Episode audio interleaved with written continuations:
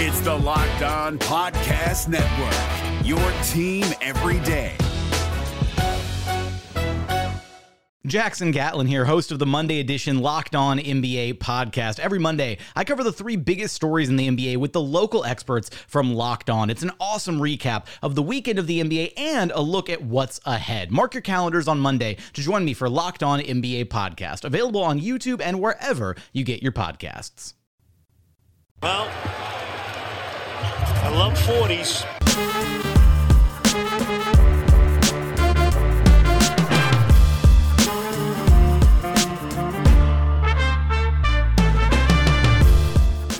Hey, how's it going? Welcome to episode number 622 of Locked On Raptors for Friday, December the 13th. It's Friday the 13th. Ooh, spooky. Hey, I'm Sean Woodley, your host uh, from Raptors HQ and, uh, you know, all the places you find me, author of We the Champs, all that good stuff. Uh, you can find all of the Locked On podcast shows wherever you get your podcasts on iTunes, Stitcher, Spotify, Google Play. You can follow me at Woodley Sean. You can follow the show at Locked On Raptors. You can find links to every single episode. I have my typical script for the mo- for the opening of the show all out of whack because my brain is fried. It's because it's Friday, but whatever. Uh, on today's show, we're gonna try to calm people down a little bit. I think the Raptors have been not terribly good lately, and people are losing their minds, pointing fingers at Kyle Lowry of all people. And joining me to uh, help talk people off the ledge a little bit is our pal from CBSSports.com. You see him on CBS HQ. Is that what it's called? Like the nonstop streaming service all the time? It's James Herbert. What's going on, buddy? Uh, trade Kyle Lowry, fire Nick Nurse, trade Pascal Siakam, let Fred VanVleet walk. Just, just, you know, it's time to start a rebuild, Sean. no, the take is that Fred VanVleet is better than Kyle Lowry and is the only player really worth anything on the team. Um, you know. Well, you you certainly can't blame him for the last two games. That's that's for sure. Or can you?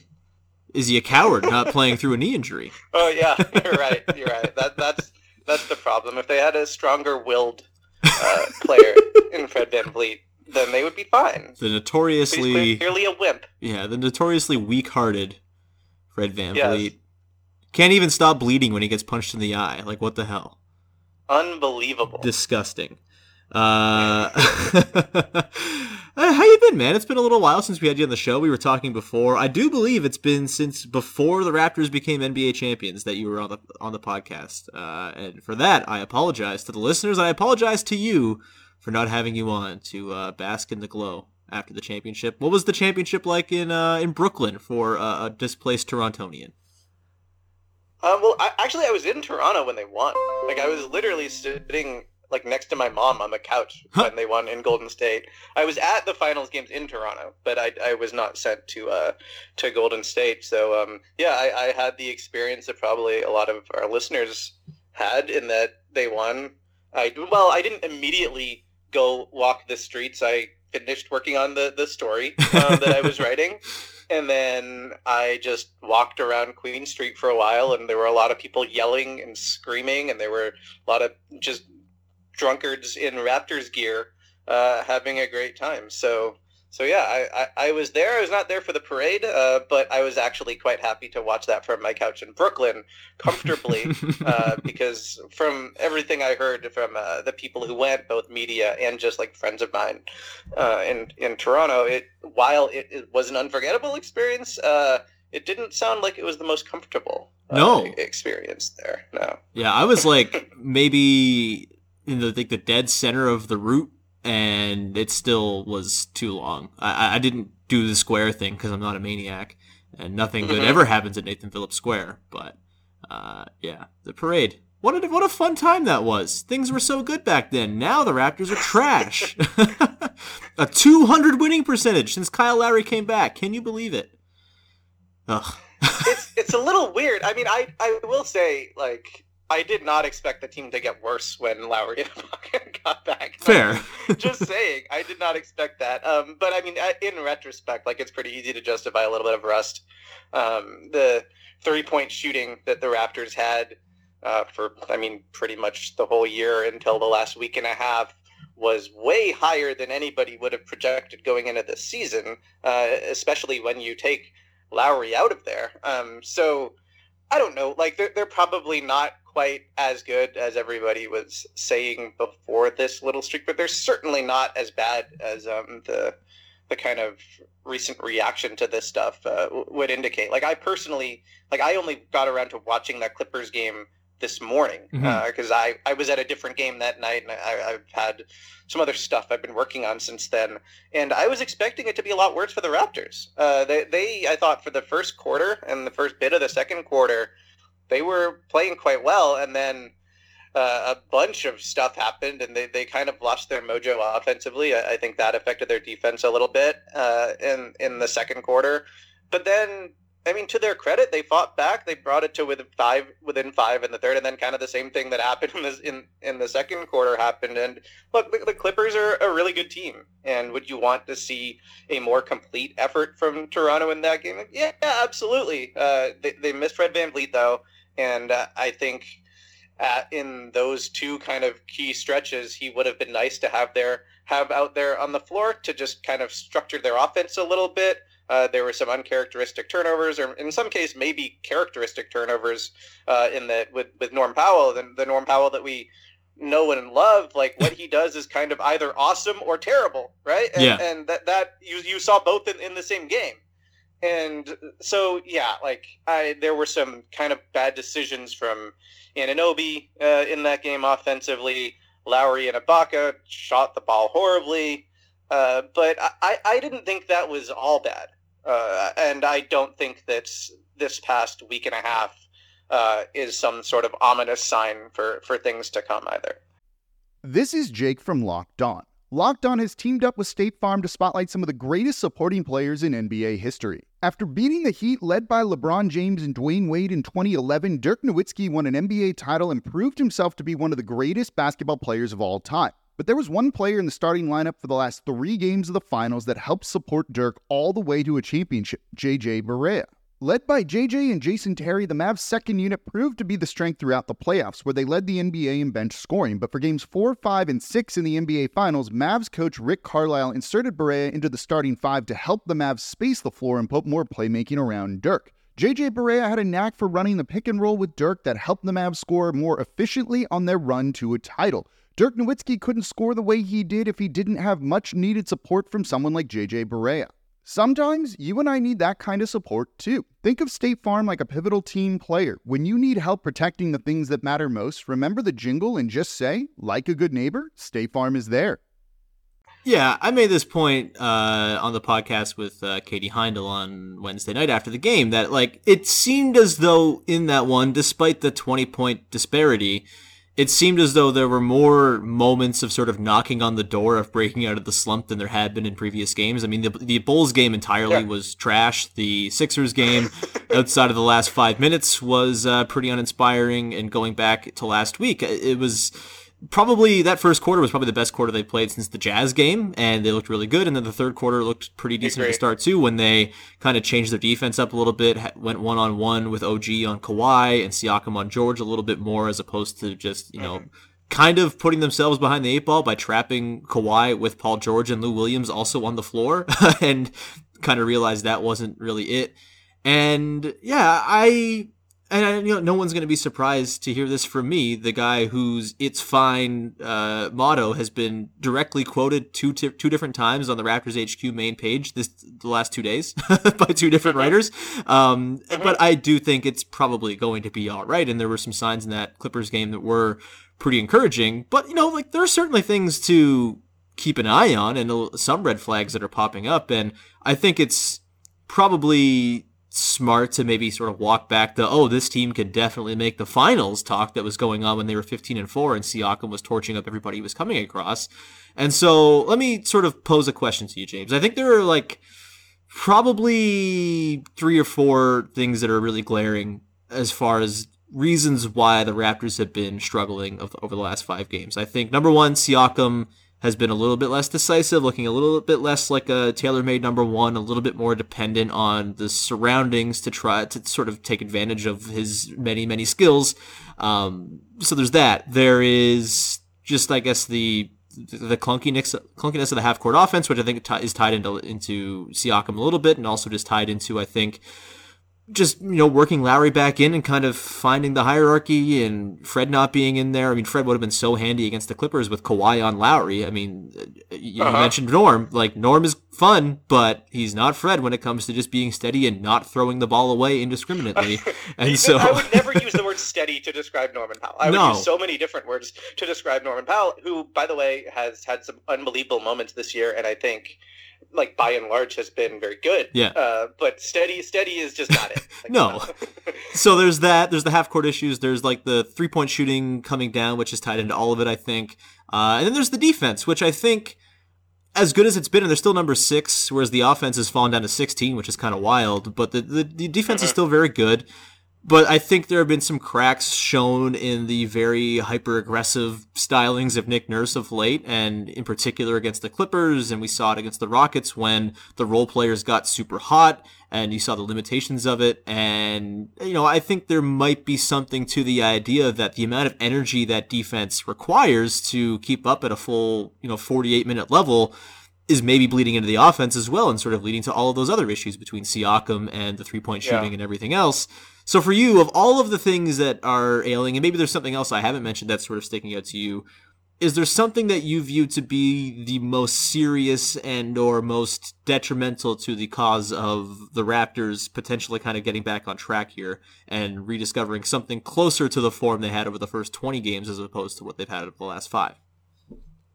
Yeah, I, I think I, I, think by the way you're onto something with the the just sort of the energy it takes to play that sort of defense. Like there is a tool, I, I think, in doing all of that scrambling and being that focused and locked in. It's mentally draining uh, the the defense that they played because it hasn't just been one style of defense. They've switched it up so often in game, between games. Um, they've there's been so much talk about all of these traps that they've thrown against superstars, but I mean they've also played various different types of zones. Uh, they they switch uh, a lot because they have the personnel to do that, and, and they should do all of this. But I think part of the reason why Nick Nurse was seen as uh, the favorite for Coach of the Year uh, by a lot of people uh, is that the defense that they were playing, by doing it so many different ways, like they're kind of trying to scrap and play above their heads, mm-hmm. and they, they had been, and it, it is hard to maintain that over the course of 82 games. It can be hard to to maintain it just against one good team with two superstar players and some other quality players around them, like like the Los Angeles Clippers. Like you, you want to mix it up, um, but uh, uh, against elite players, especially once they've seen it before, like the game ends up slowing down for them, and they can make decisions. And they can get guys open shots, and uh, a lot of the defense that they've played has, has been very effective in terms of getting the ball out of star players' hands and making role players make shots. But if they're making shots, if the team is like from a in a broader perspective, kind of in rhythm and anticipating what you're going to do, then suddenly it becomes tougher. Uh, so th- that that is one thing, and this is a very long route to answering your original question, which is what is the most sort of concerning or the most reflective of a, a systematic issue. And I actually don't think that's the defensive end. I, I think it's the offensive stuff, and I, I think it, it's sort of a combination of uh, the Siakam stuff you mentioned and the broader offensive flow. And I, I think this team kind of when when you just look at it on paper, you would think it doesn't have as high of a ceiling offensively as the Raptors did last year. And mm-hmm. you would think that they're kind of reliant on playing a particular style and finding rhythm and getting an advantage uh, through their movement or through one guy beating somebody else off the dribble, but then all the other four guys are kind of moving on the outside or they're cutting at the right times. And like the reason why the Raptors were so much fun to watch, like for me, the single most fun to watch team in the entire league up until 10 days ago, 11 days ago, whatever it was, is because their chemistry on offense was amazing. Mm-hmm. And they were playing with, at not just a fast pace, but kind of at a fast tempo, even in the half court. And it, it, it was sort of like um, at their best last year, and oftentimes, honestly, when Kawhi Leonard wasn't playing mm-hmm. last year, and then before that, in Dwane Casey's last season, the way the bench unit played when they came in and they just killed teams and they just picked them apart, and they didn't have any kind of like, oh, we're gonna throw it to this one guy, like he's gonna ISO, like yeah, sure, like Fred Van VanVleet can take guys off the dribble, whatever. Kyle Lowry can take guys off the dribble, and, when he's playing with the bench, like sometimes that that's kind of his role to have a higher usage rate. But like that, that wasn't really how the team played. Like they did, they never really got stagnant. Um, I don't think I saw that word being used about this Raptors team really at all this year until the past week and a half. Mm-hmm. And that that to me has kind of been what has changed. And uh, there were a few possessions against the Clippers even um, where like they're late in the shot clock and nothing is uh, really happened. And then one guy is trying to go one on one against a really good perimeter defender. And also, like by the way, you look at his four teammates and they're just kind of standing there, and that that's not who the Raptors are. Mhm. And that's I think what probably bothers the coaching staff the most. And that's also what I think is kind of more responsible than for Pascal Siakam's numbers dropping than any kind of individual struggles. Like, yeah, he has missed some looks, uh, both from three point range and around the rim, where you're like, oh, he kind of could have made that shot. But I think it's more so like they don't really want to use Siakam like Kawhi Leonard. And even with Kawhi Leonard, when they had him, Mhm. the idea was not just you come down the court and you give him the ball. Like you, you do that late in the shot clock, and you do that sometimes when nothing else is going, and you just need to kind of slow things down and get a good look.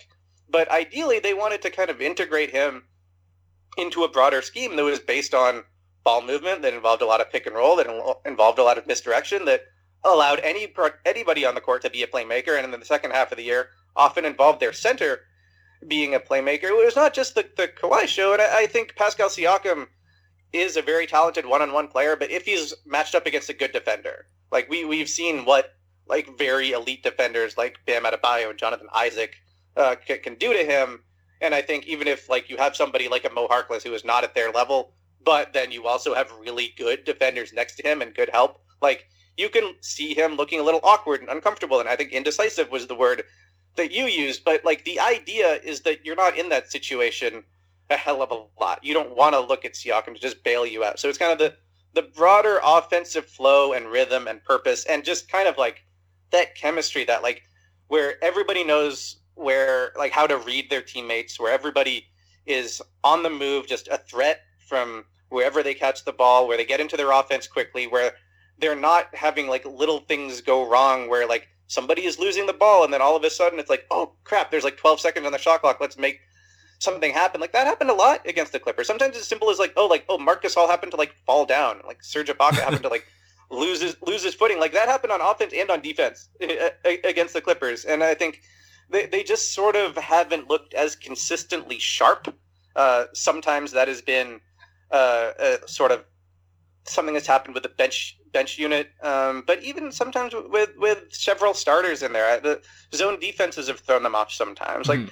I don't know. I just I, I think the Raptors need to run their system a little better and.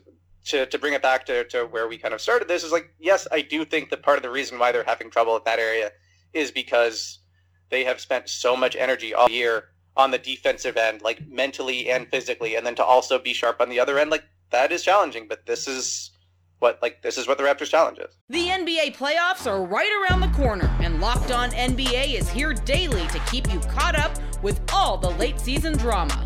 Every Monday, Jackson Gatlin rounds up the three biggest stories around the league, helping to break down the NBA playoffs.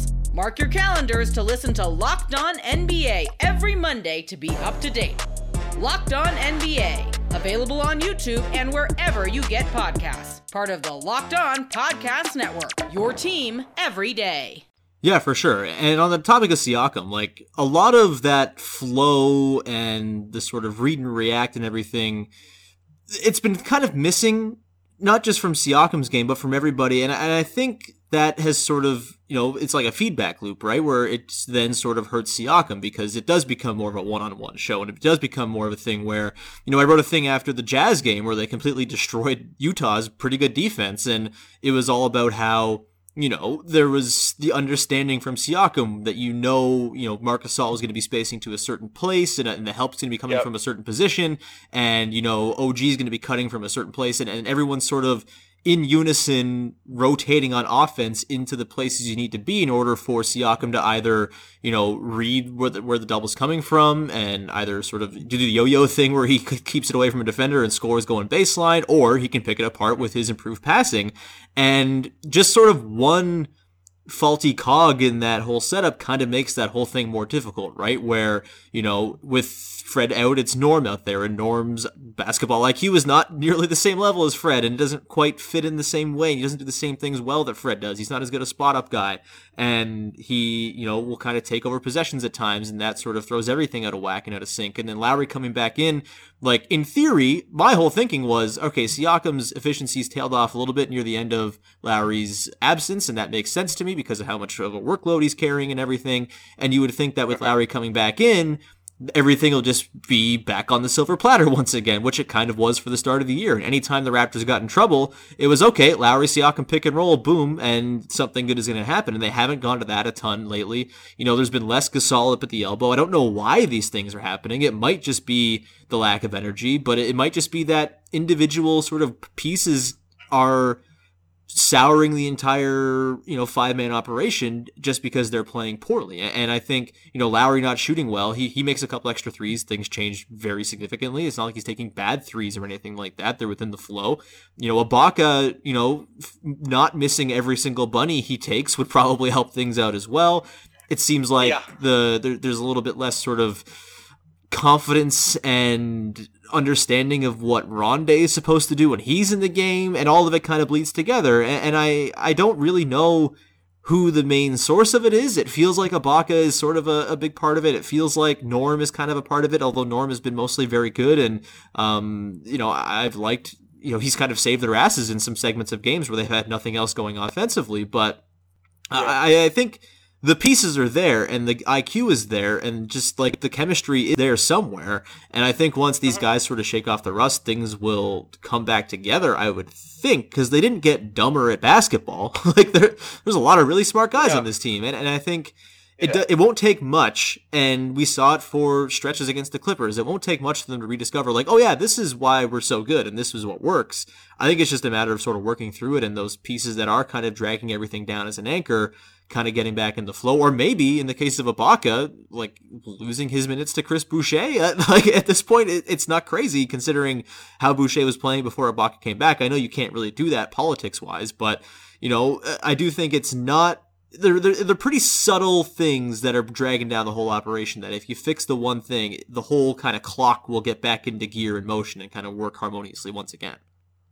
Yeah, and I mean the, the, the rotation has changed, and yeah. naturally, like there are going to be guys that have to adjust to that. Like of course Chris Boucher, like there, there was a kind of a new kind of second unit that had been established, and it was basically Boucher and Rondae Hollis Jefferson and, and Terrence Davis coming in there, which like coming into the year, like nobody had any idea that this was going to be a strong like three man unit, right? And mm-hmm. like they're playing with different guys. The the whole thing is a little bit different. And I think it, it, there's sort of a philosophical almost discussion to be had here. Like when we're talking about like, yeah, maybe the solution is like run more Lowry Siakam pick and rolls. And, and I, I kind of like that. And the reason why I kind of like that is because that just adds a little bit more kind of structure and purpose to, to what they're doing. I remember last year um, in, in San Antonio when the Raptors went in there and it was the I guess the last time Kawhi Leonard received a tribute video was very very different uh,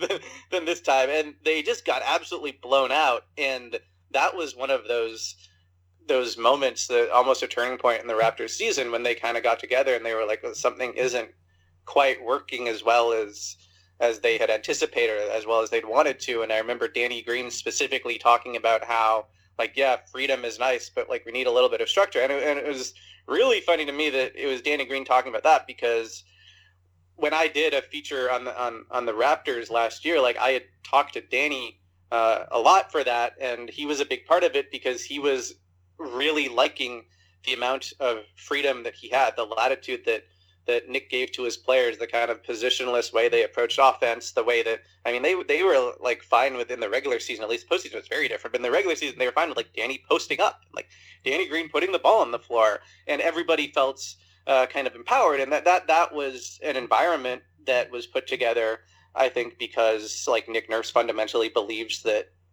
offenses should be unpredictable, and he is the kind of guy that will compare offensive basketball to jazz music, and like that that's that's what he wants. He wants guys to be able to freelance. He wants uh, to be able to let guys go out there and stretch their game. And if he needs to pull them back, then he will. But he doesn't want to be kind of putting handcuffs on them from the start. But I, I don't think like on a philosophical level uh, that as much as like I am guilty of this, and I think the media is sometimes guilty of like fetishizing ball movement and Hmm. pretty basketball because we like watching it. I don't think on a philosophical level it is like inherently better than an offense with less movement, where a great player who can just get an advantage out of thin air and can get his shot off against anyone and create high efficiency looks like sometimes you need that and usually the best teams in the league the true contenders have guys that can create something uh, when the offense bogs down where nothing feels like it's it's going right. And i think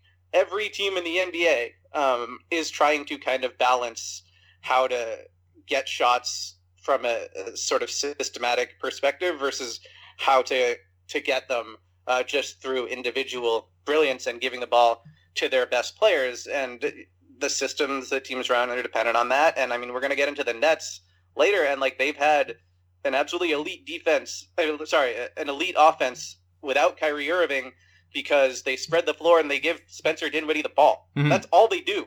They don't have this problem where they're playing this like beautiful flowing like system where um, anybody can can make plays. Like I'm I'm not saying that like other guys don't make plays. Like Joe Harris can attack a closeout and can finish and can pass off the bounce, but like they're not starting possessions that way. You know what I mean? And and I think um, the as much as we we love to talk about the good stuff that comes out of a team that is so unselfish, that's so fun to watch. Like I think if your team is built that way and it doesn't have the the ability in the moment when that's not working, when it doesn't feel like they have the rhythm to to go do it a different way, then you're vulnerable and you're vulnerable to long dry spells and like they didn't score for what the last four minutes of the 3rd Mhm. uh, last night. I don't I don't know how long the dry spell was in the second quarter, but but I think it was fairly uh, not last night the on Wednesday night, but I think it was pretty significant in the second quarter too. So I mean that that that was the amazing luxury the Raptors had last year is like their offense could go totally dry, and then they can say. Hey, we have Kawhi Leonard on the team. Like, that, they don't have that exact luxury anymore, and Siakam is developing into that guy, but that takes time. And uh, and it doesn't doesn't have to be an extreme like high level of like you know Kawhi Leonard might be the best player in the league, and it doesn't have to be that. Like, Yeah. Fred VanVleet can sometimes be the guy that settles you that way, Yeah. right? And that that's one of the areas in which I think they're they're missing him right now, and they're kind of looking for that balance. They're looking for that perfect balance. They'll probably not never actually get to that perfect balance because they don't have Kawhi Leonard anymore. But I think they could still be a, a top ten offense for sure. Like maybe like top six, seven offense without that because of what we saw earlier this season. It's just a matter of them finding that rhythm again and also probably getting Van Fleet back. Yeah, Fred's good, uh, as it turns out. And yeah, I do think, you know, as much as there's a lot to be spoken about the the beauty of like a Marc Gasol led offense where he's always making the extra pass and they're they're running a million different like staggered screens and it it, it does kind of sometimes end up looking like the worst of recent years like jazz ball where it's like all right let's run sets for 20 seconds uh-oh we ran all those sets and got nothing out of it now what Well, that's what they're dealing with this year. yeah yeah yeah. and it's, like it's not it's not working as well. And like there, there's a possession against the Clippers where like Anunoby ends up like making this like one on one play like with like six seven seconds left on the shot clock, and it was like that was the only real like forward momentum the Raptors had Mhm. on that possession, and it, it goes predictably like not well, yeah right? And everybody's looking at it probably like, oh, like oh the the Raptors just can't get anything going. Wow, this is a mess. And it's like, well, if that exact same possession happened last year, but it was Kawhi Leonard with the ball in his hands in the same situation, like you're not. It's just different. It just is. And that's why I'm kind of okay with the idea of like just kind of letting Siakam go through it a little bit and letting him take his lumps and having bad shooting and wonky, you know, efficiency lines just because like there is a lot to be said for having that dude who can go get that bucket when you need it and calm things down. And Siakam's not that guy yet, but the more reps he gets doing it, even in the face of perhaps some low inefficiency and some rough games and losses here and there in December, which don't matter at all.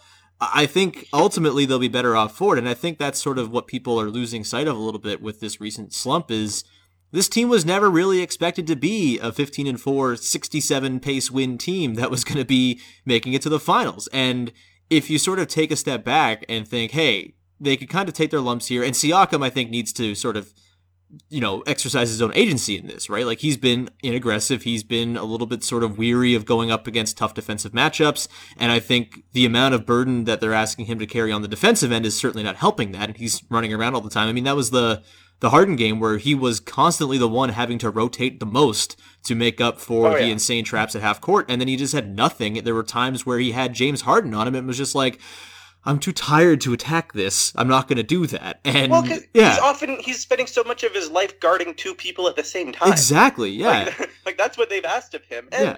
and also like and by the way, like we're talking about the Clippers like they're this flawless juggernaut that uh, is just in this amazing situation because they have Kawhi Leonard and Paul George, but they're still working their stuff out too. Yeah. And if you go back and read the quotes from after their loss against the Bucks, and they're talking about how they're getting by just on talent because they're so good, and they need to play uh, with more of a defined identity where they're playing off of each other, where they're way more than the sum of their parts, where they know how to read each other. Like I don't even think Paul George and Kawhi Leonard have super great chemistry yet on the offensive end. Like I really don't. Mm-hmm. And I I think they have um, obviously championship level upside based on talent, but I think there's like unrealized upside there from a chemistry base from a chemistry perspective, just because Leonard and George have spent such a small amount of actual time together on the court, and like they're trying to get used to each other. Like it, they're, they're trying to figure out uh, a similar thing to what the Raptors spent their season trying to figure out last year, and that that is having that balance where the offense is creating offense for you, and then um, when that is not working as well, yeah. at that point, then you have just the individual guys creating shots for you. So I, I, I think even a team like that that is being held up as like, oh, like, like I, I think it is very easy to look at that Clippers game and say this is the difference between uh, an elite team and a very good team right? Yeah. And like, I, am not saying all of that stuff is entirely off base because like I do have the Clippers on a different tier than, the Raptors, as you um, should. but yes, but but what I'm saying is, I think even those those teams that sort of project as elite, like they're trying to figure out a lot of the same stuff. Yeah. Um. And and it's it's always kind of a challenge, and and I think that that is um that like that like in itself is interesting to me because um, the, the Clippers over the course of the season, um, you know, we, we you can just so easily look at their talent and say, wow, like they have so much defensive versatility. They have so um, many options on offense in terms of like, oh, they can run the Lou Williams Montrezl pick and roll, and then oh, you have Kawhi Leonard and Paul George. Just when they're out there, their defenders basically can't leave those guys, and they're naturally going to make each other better. Like all that stuff is true, um, but I I think they're trying to get to a place where it all works seamlessly and they have more flow. Mm-hmm. And they don't actually have as many great passers as, say, a team like the Raptors do. They don't um, have as natural a kind of way for, for their players to make each other better. And I, I think superstars make their, their teammates better anyway. And Kawhi Leonard, um, I think he showed last season uh, at various times throughout the year, but especially in the playoffs, that he is extremely good at reading the defense and knowing how to find open teammates, and he has built on that even more this year. Paul George is a very good passer too, uh, but I mean, Pat Beverley is not the dude that that you necessarily want like orchestrating an offense. Lou Williams, the same thing. I don't think anybody until this year would have said, "Oh yeah, Kawhi Leonard is this like prototypical point forward." Like hmm. they have their own stuff, like and and they're probably going to lean more in the direction of like superstars like creating mismatches and running pick and rolls and, and, that type of thing than being a team that relies on systematic basketball. But even within that, like chemistry is developed throughout the year. Where you are in April, May, and June matters way more than when you are in December. And and that's just the, the only point I want to make is like that obviously applies to the Raptors, but that actually also applies to the team that just blew them out. Yeah. Yeah, I'm glad that you made the point that December basketball doesn't really matter uh, as much as it is just like for like it's it's for figuring out who you are, and especially for this Raptors team, which the entire point of this year was supposed to be figure out what it is. So that kind of goes back to my point of just like, you know, first of all, give Siakam a break. Don't have him run around like a maniac all the time. Sort of give him some more leeway to make mistakes and get messy, the things Miss Frizzle likes very much, and just like let him like f- let's figure out what he is, right? And, and like before making any assumptions of what he is, like give him plenty of runway, plenty of reps to figure out what it is, and then you know, like i I'm pretty confident that the the flow of the offense is pretty easily you know regainable for the Raptors at any t- at any point they try as well. And, and as soon as guys kind of get back up to speed and and rust falls off and all that stuff, and then shots start falling because look, they're not going to shoot 28% from three in every game as well, right? Like this is also probably just like a really small sample, you know, spell of bad shooting that will snap back to somewhere closer to league average, not near the 40% they were at all year, but probably somewhere close to Yeah. uh, above what you know Lance Stephenson shoot shot from three as a as a pro, right? like it's I mean, Nurse got that tech like right after they had missed three open three pointers on the same possession. yeah, Those were in rhythm, open shots, and they just they just didn't fall. And I think that can be a little bit demoralizing, and that that can I mean that that can lead to fast breaks the other way. It can just kind of sap you of, of, of energy. they're humans, man. They're humans. Um, the Brooklyn Nets signed a pseudo human in the offseason, Kyrie Irving, uh, or maybe he's the most human I, I person wasn't there sure is. whether you're going to say Durant or Kyrie at that point. Uh, Durant, I actually have come around on a little bit after his "How hungry are you?" appearance. Um, you know, Okay. Kyrie still can't do it. I, don't- I, I I can't listen to him speak. He's fun to watch, but also leads the league in uh, really cool moves that end in bricks. He's not playing right now. I, I don't. He's not going to play against the Raptors on Saturday, correct? Or is he online to come back? He, he is not expected to Okay, play. So the, the Nets, uh, mind you, have been very sort of vague about his injury the Right. entire time.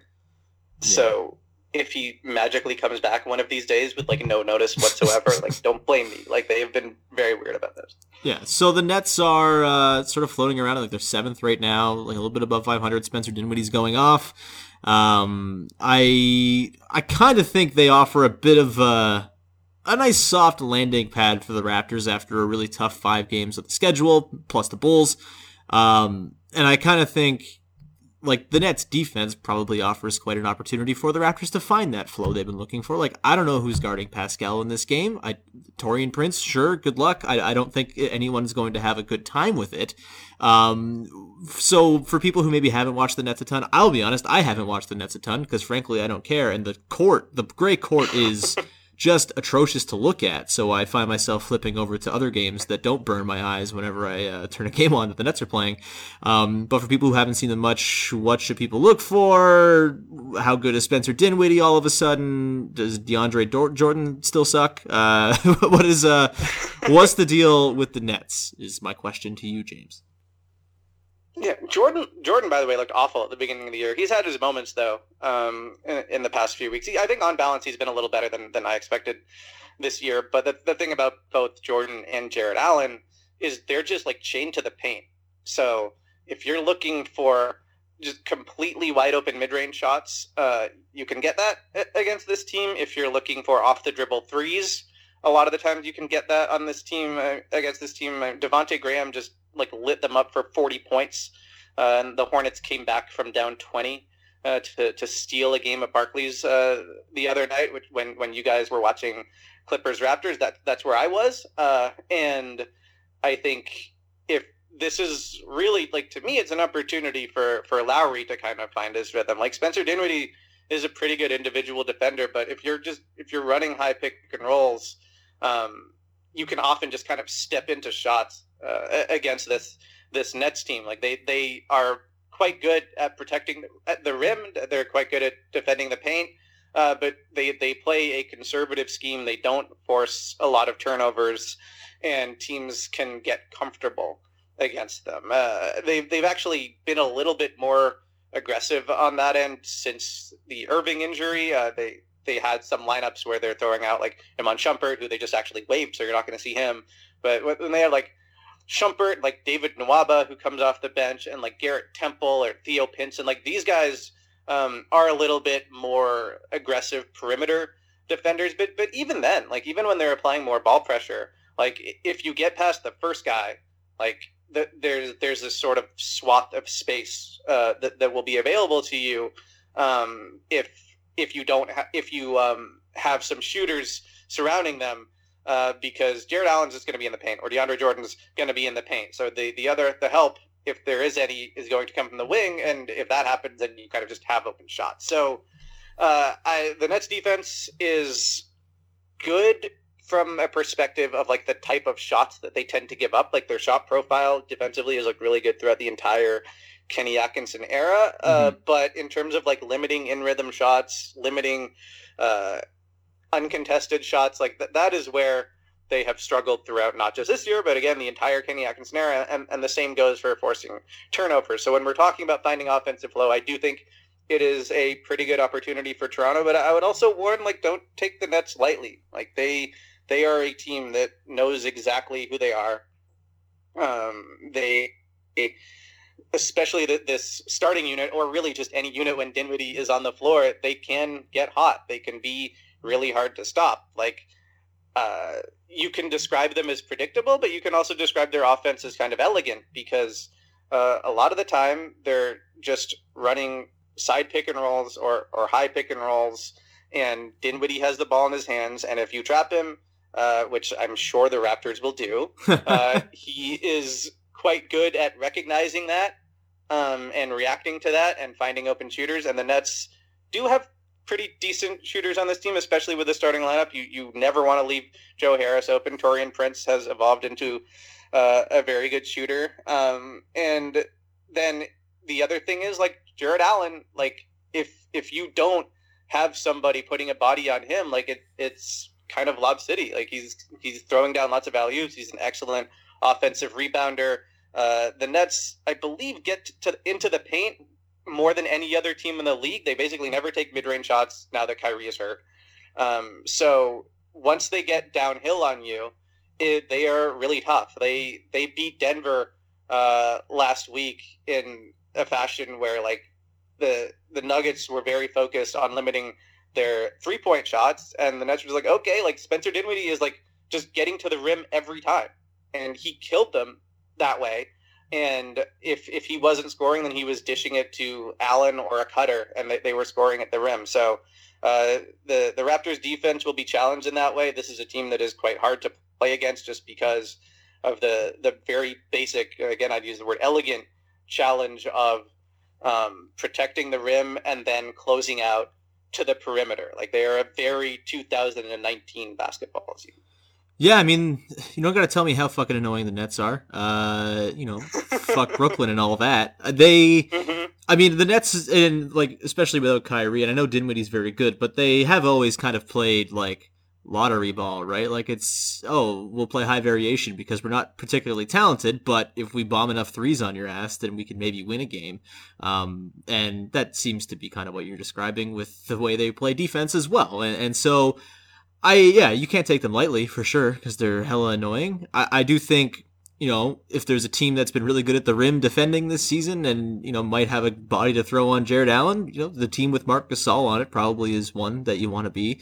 Um, and Yes. like at the at their best this season, and before this last little stretch of being a little bit tired and weary, they've been really good at both protecting the rim and rotating out, and that was why they were so damn good against like the Lakers and uh, in the first Clippers game and all that stuff. So uh, they have it in them. Whether or not they have the legs, they got a couple days off here. Thankfully, they're, they're at home, and maybe they have a shot to uh, have a bit more of a spry defensive performance, or maybe they just play one on one and have Kyle Lowry guard Spencer Dinwiddie and hope everything else works from there, or throw OG on Dinwiddie. That would be fun. I, I miss OG on point guards. It, it rules, and we don't get to see throw it enough. Rondae on him. Do whatever. Yeah, Rondae. By the way, uh, I mean that's the beauty yeah. of the Raptors. They, Yeah. they, they can do all that stuff. Uh, The thing about the Nets, it's like the Raptors. If they just destroy the Nets bench, then they'll be fine. Yeah. And the, the Nets bench, like when Dinwiddie has been off the court, by and large, since Irving's injury, the Nets have been atrocious. Like the worst offense, like something like 96 per 100 or something. I haven't looked it up in the past couple of days, but like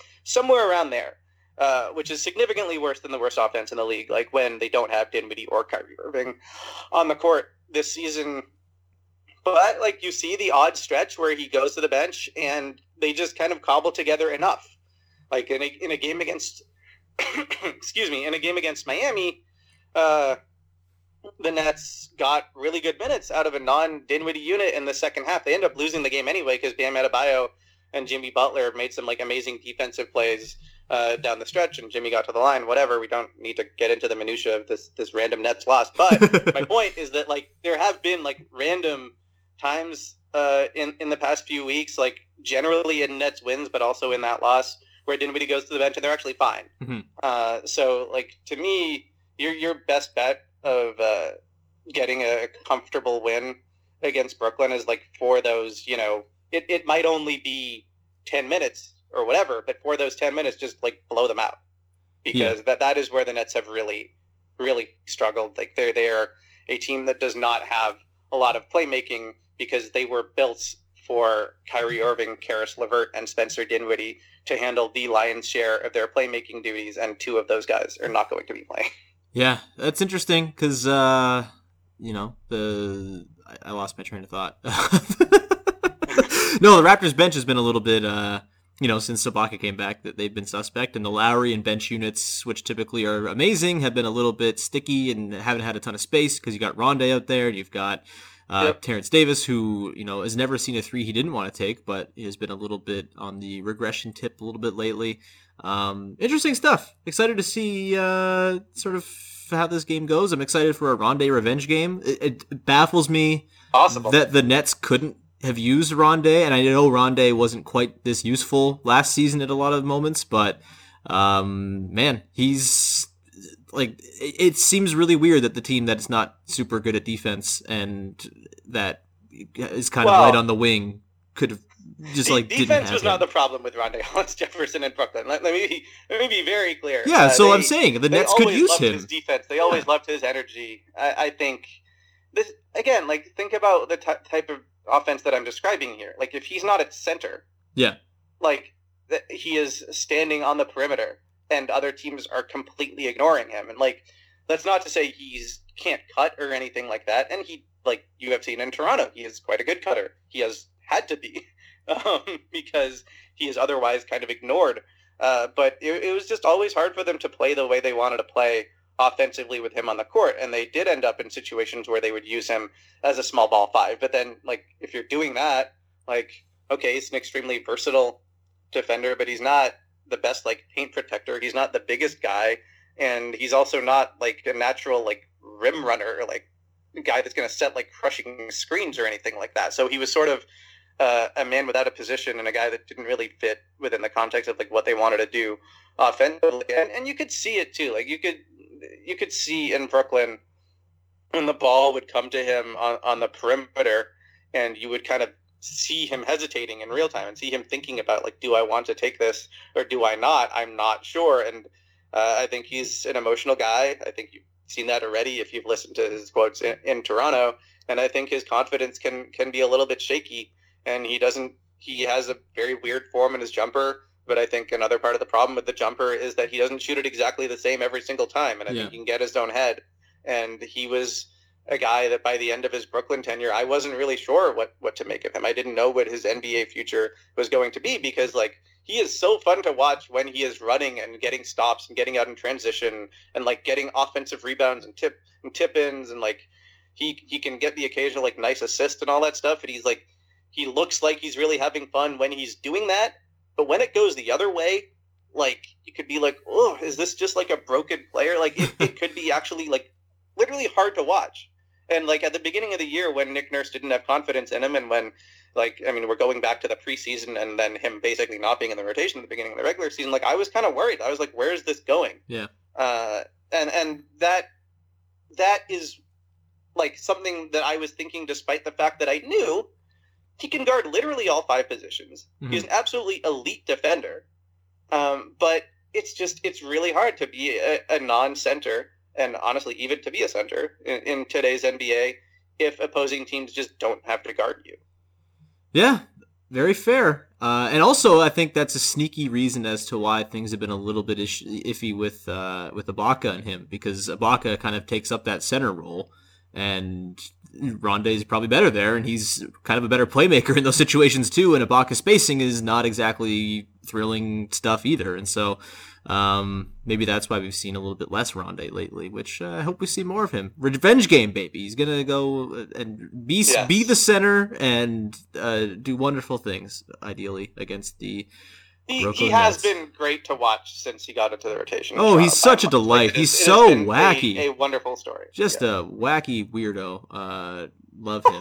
yeah, just the best. Falls down more than any player I think I've ever watched, and uh, I'm here for that. James, I'm here for this conversation. This was fun, dude. Thanks for uh, taking like an hour of your day to just shoot the shit with me. And I, I I thought it was gonna be like half hour, but man, I could talk to you This all is what day. you say after every time we talk? I just know. Ramble on. But that's good. You don't ramble on. You just have good things to say, and that's nice. Uh, is that that's a nice change of pace from the shows I do solo or anything like that? Because I have nothing to say. Uh, but thank you for coming on, dude. Uh, do you have anything you'd like to plug? Anything you've written written recently that people should know about? Uh, if you if you like Celtics role players, like this is like the, so the wrong. like, This is the audience for me the, the, the podcast with this. the audience that least likes Celtics role players, I think, in I- the entire world. Uh, well, I, I mean, I've actually written well one lengthy profile of a Celtics role player, Grant Williams, earlier this year. But th- uh, yesterday, uh, I put up an additional story about a Celtics role player. Uh, not not quite as in depth, but a story about uh, Brad Wanamaker and his crazy uh, sort of long road he took uh, to becoming aforementioned Celtics role player and a contributing player. Uh, on a pretty good team in the NBA, so that, that that's my latest feature. I have a weekly column called "That's Pretty Interesting." Um, probably due to write about the Raptors again soon. I haven't checked in on them in, in detail in a while, but uh, I'll, I'll let you know when that happens, and maybe we can chat again. Sounds good. Yeah, I don't think it'll be seven months between conversations. I hope. Uh, I hope not. Yeah, if it is, I've done something wrong in my produ- my producing side of the podcast, and it's not on you at all. Uh, thanks so much for coming on, man. Uh, have a wonderful holiday. If I don't uh, see you, I'm sure you'll be in Toronto at some point in the near future to do your job. Uh, and uh, I, I up I will see you in Toronto in the next couple of months. Lovely. Can't wait for that. Uh, outside the NBA on Twitter, uh, CBS Sports, uh, CBS Sports HQ, looking good.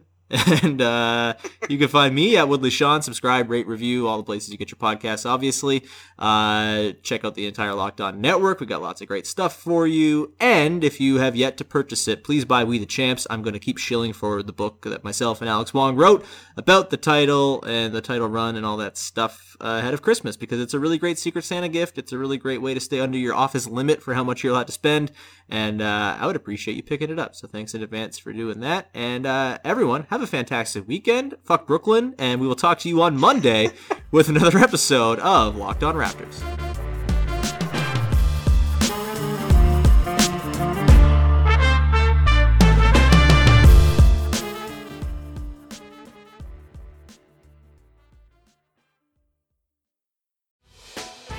Hey, Prime members, you can listen to this Locked On podcast ad free on Amazon Music. Download the Amazon Music app today.